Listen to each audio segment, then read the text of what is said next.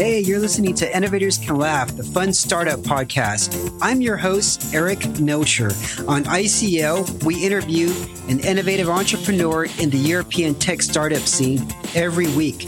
My goal is to have my guests share their wisdom while having a little fun in the process. Now let's dive in. Hey everyone, Eric here. Not long ago, I had a client and he was interested in trying to use influencers from TikTok and Instagram to market his product. And it's actually a SaaS product. And so we thought, why don't we try using some influencer cam platforms that are out there? And so we started researching the various platforms. And the crazy thing is, is that a lot of these platforms, they're very expensive to use. I mean, we saw some platforms that wanted anywhere from maybe $3,000 a month to get started, to access the influencers and be able to pitch them and, and, and reach out to them.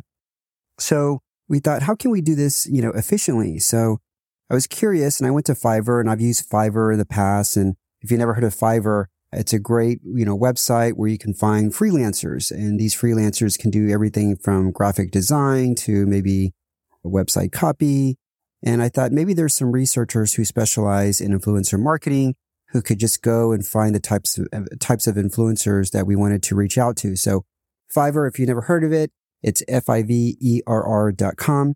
And so I went there and I just did a search for Instagram influencer research. And lo and behold, there was a few people that, that popped up and they had different packages. I think anywhere from like $20 to maybe $100.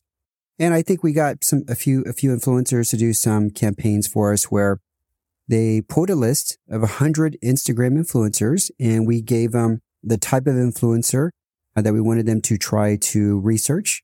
Uh, in this case, we wanted people who talked about sports and uh, people that were based in the US that had a minimum of 5,000 followers, but no more than 50,000 followers.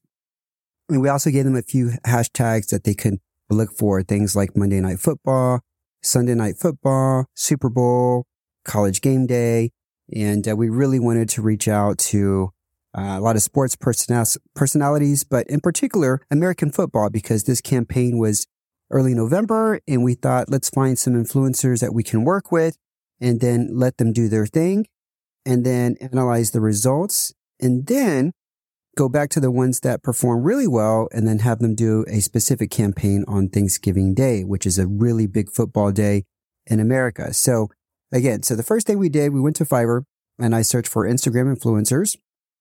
And then I created a, a job post and bought one of their packages. Packages around, on average, around $60, I think. And I got a list of 100 influencers. I asked to provide their, their, their, their name and then also their handle, their Instagram handle, Instagram URL, number of followers. And then this is important, the average engagement rate. Okay. Because you can have influencers that have a lot of followers, but very low engagement rate. I was really concerned about trying to work with influencers that had a high engagement rate. Okay. And then just basically put that information into a Google sheet. Now the turnaround time on average was usually around three or four days. And once uh, I got that notification, then I had my list to work with. Okay.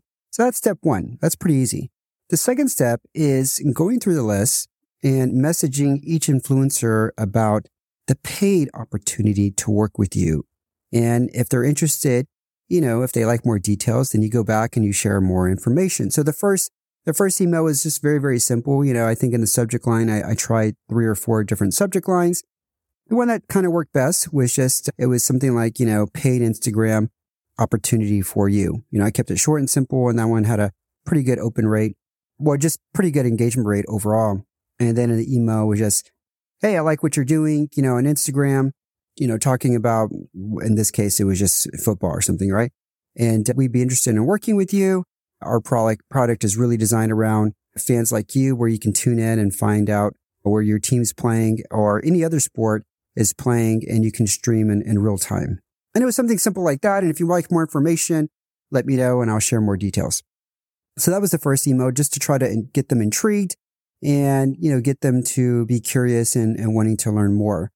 And then for those who responded, I would then go back and share more details about the product, what the key messaging that we wanted them to, to share in their reel.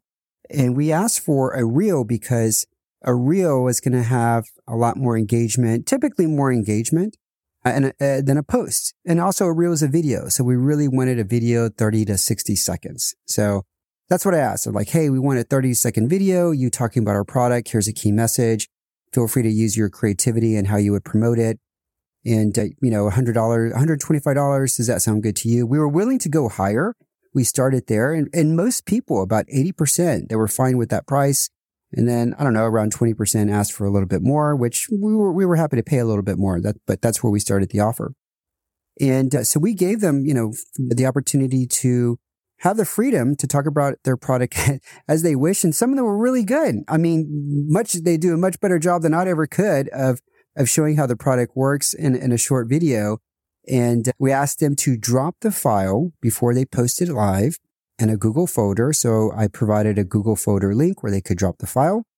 And then I specified that, okay, because football in America, it's typically played on the weekend. So we asked them to drop the video either Friday, Saturday, or Sunday.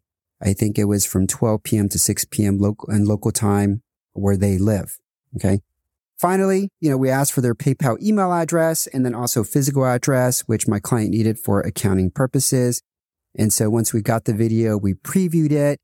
I think there was only a couple of videos where we had a couple of suggestions, but most of the videos we were fine to just go with and to have them post it uh, without any changes. And then once they sent the initial video that we could preview, we went ahead and sent payment through PayPal. And finally, when they posted the uh, the video, you know, after a few days and then even after a week, I'd go back and I look at the performance results and just see, you know, how many views did we get from the influencer? How many likes did we get? And then of course, uh, the engagements. That's what we were really interested in, you know, which which ones drove the most engagement. And so after working with close to 20 different influencers, we were able to handpick the seven, I think the six or seven that we wanted to do another campaign with on Thanksgiving. Those are the ones that just really had a lot of engagement and they were just very, you know, very creative and, and very reputable in the process. Some of these influencers, uh, they're represented by agents, not a lot of them, but you know, the agent will respond and, and, and just say, yeah, we're interested. But of course, if they have an agent, they're asking a lot more than $125. I mean, those people were typically asking for like $5,000 for a reel. Some of the people that were in the list, the initial list that I got back were actual sports athletes. And of course, you know, they wanted at least $5,000 as well. And so the second time that I pulled a list from Fiverr or I posted a job about it, I specified, you know, we want, uh, we do not want, you know, professional athletes. And so we, we kind of tweaked our, our ask as we moved forward with that. Okay. You can do the same thing with TikTok influencers because a lot of these influencers came back and said, Hey, I can also post this on my TikTok channel. So it definitely works for TikTok influencers. And I think it's a very simple and efficient way to test an influencer campaign uh, with B2C influencers. So if you are interested in doing this and you have any more questions, feel free to reach out. We can hop on a discovery call. And if you're looking to do an influencer campaign for B2B, then that's my specialty as under my umbrella.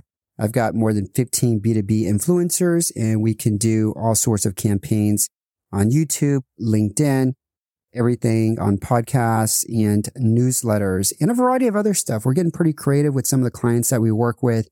And, uh, you know, it's just a new way to reach an audience.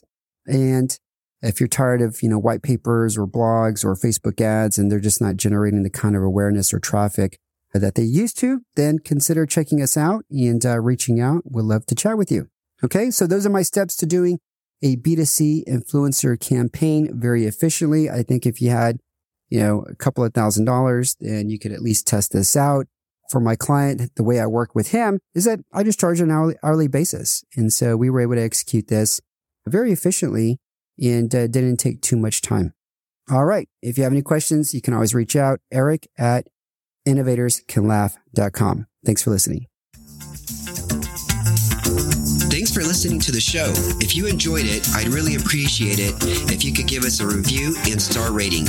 Also, don't forget to sign up for the ICL newsletter at innovatorscanlaugh.com where you can get the bio and details of each guest. Thanks.